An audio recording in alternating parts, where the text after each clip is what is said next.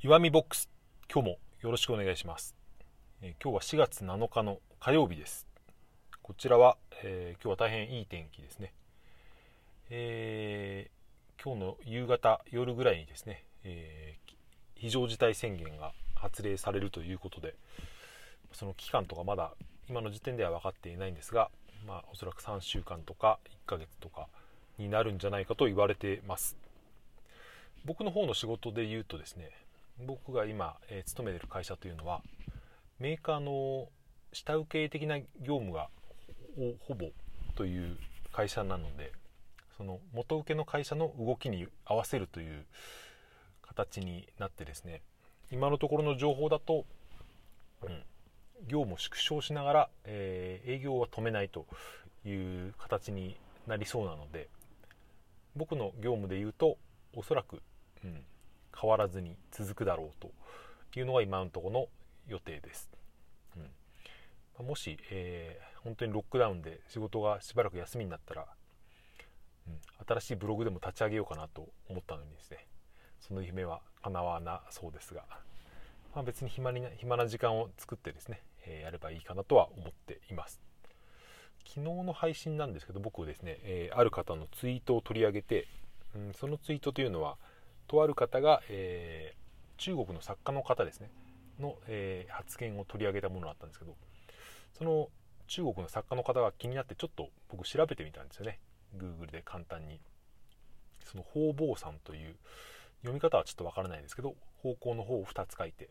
これは多分ペンネームだと思うんですけどこの方はですね調べてみて分かったことはあの武漢市中国武漢市って一番最初に封鎖されたあのコロナウイルスの発発祥の地と言わ発祥とは言わないのか、まあその最初の土地の封鎖されたところに住んでいる作家の女性の方らしくてその方がネットにですねその方々日記というですね、えーネットの個人的な日記を掲載していてそれがものすごい読まれていたらしいんですよね。何千万とか1億人近い読者がいたというのですね。これは、えー読んだのは僕が読んだのはその、えー確か東洋経済オンラインだったかな？の、えーインタビュー記事を読んだんですけどそれによるとその毎日更新をしている時にですね、えー何千万人という読者が読まれていたと。その武漢市というのはもうそのピークの感染の山場は過ぎてまだ封鎖は解かれていなもう多分もう解かれたぐらいだと思うんですけど、まあ、その封鎖が、え解除されたのと同時に、うん、その日記も終えたらしいんですけど中国というのはご存知のようにこの言論言論の統制というのはですねかなり厳しい国のようでうんその個人的なブログの日記に日記のものでも、うん、その都合の悪いことが割と検閲されて、えー削除されてしまうってことがよくあったそうなんですけど、まあ、それは、えーまあ、ネットの別のところに残っていたりとかあと英訳のサイトも出ていたりするみたいで今のところ日本語の訳はないみたいですけど、まあ、そういうですね、えーずっと封鎖された日々を綴られた日記というのが、えあったそうですという情報でした。随分長くなってしまいましたけど、まあ、それで本題というか、まあぜえー本題というほどの大したテーマでもないんですけど、まあ、ちょっと考えたことがあってそれをですね喋、えーってみたいと思います。うーんなんというかですね。人を見下している人っていると思うんですけど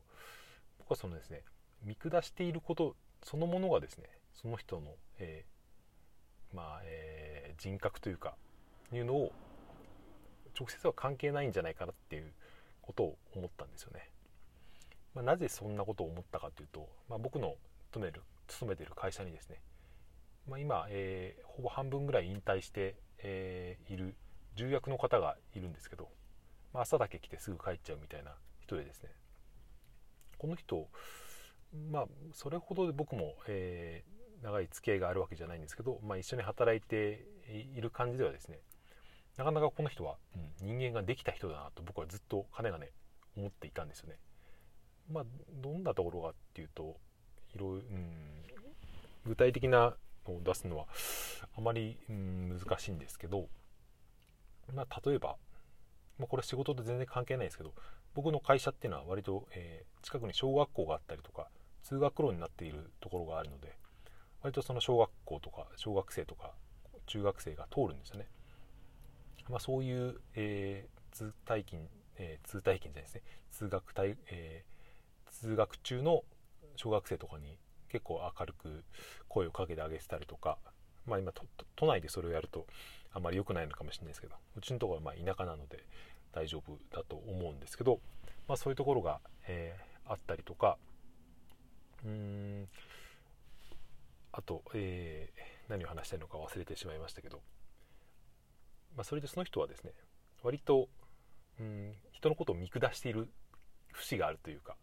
まあ、これは特に仕事のことなんですけど仕事中に「うんお前そんなんで大丈夫か?」っていうのをですねもう断るごとに言うんですよね僕もまあ、えー、入社当初にその人から仕事を教わったこともあって、えー、その時もかなり口やかましく言われましたし、まあ、今普通にその後5年6年経っている今でも、うん、何かあるとですねこれ大丈夫かみたいなですね結構言われて、まあ、その、うんま、それは何て言うんですかね、え上司である、えー、から、まあ、それ自体はいいんですけどなんかその僕はその言葉の端々にですね、うんうん、俺は正しくてお前は未熟だっていうですねその空気をバシバシ感じるわけですよ、まあ、こう言うとですね、えー、あまり良くない人のように思いますけどなぜかですね僕はその、うん、そういう言動を取られてもあまりその頃は気にならないというか、うん、それでもこの人は、うん、ちゃんとした人だなっていうのをですねなぜか思え思えるんですよね。うん同じような、えー、というかですね同じ職場の人で、まあ、かなり年上の人で、まあ、同じように、偉そうにしてる人はいるんですけど僕はその人のことはどちらかというと嫌いというか、うん、あまり、うん、話していたくないタイプなんですけどこれこの2人で何が違うのかなってちょっと考えたんですよね。うんまあ、明確な答えは出ないままずっとこうやって喋っているんですけど一つ思ったのはですねうんその最初に言った方の人を見下した態度をとっている重役の方なんですけどこの方はですね誰に対してもそういう態度なんですね割と、うん、僕あの前にその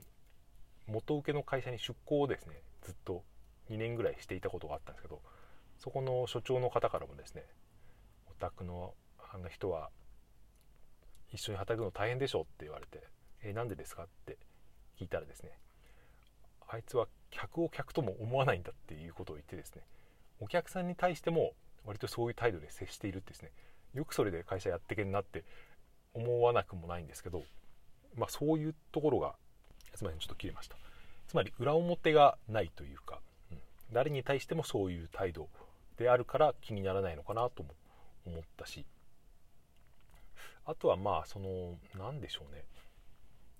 仕事に関することだからっていうことなのか。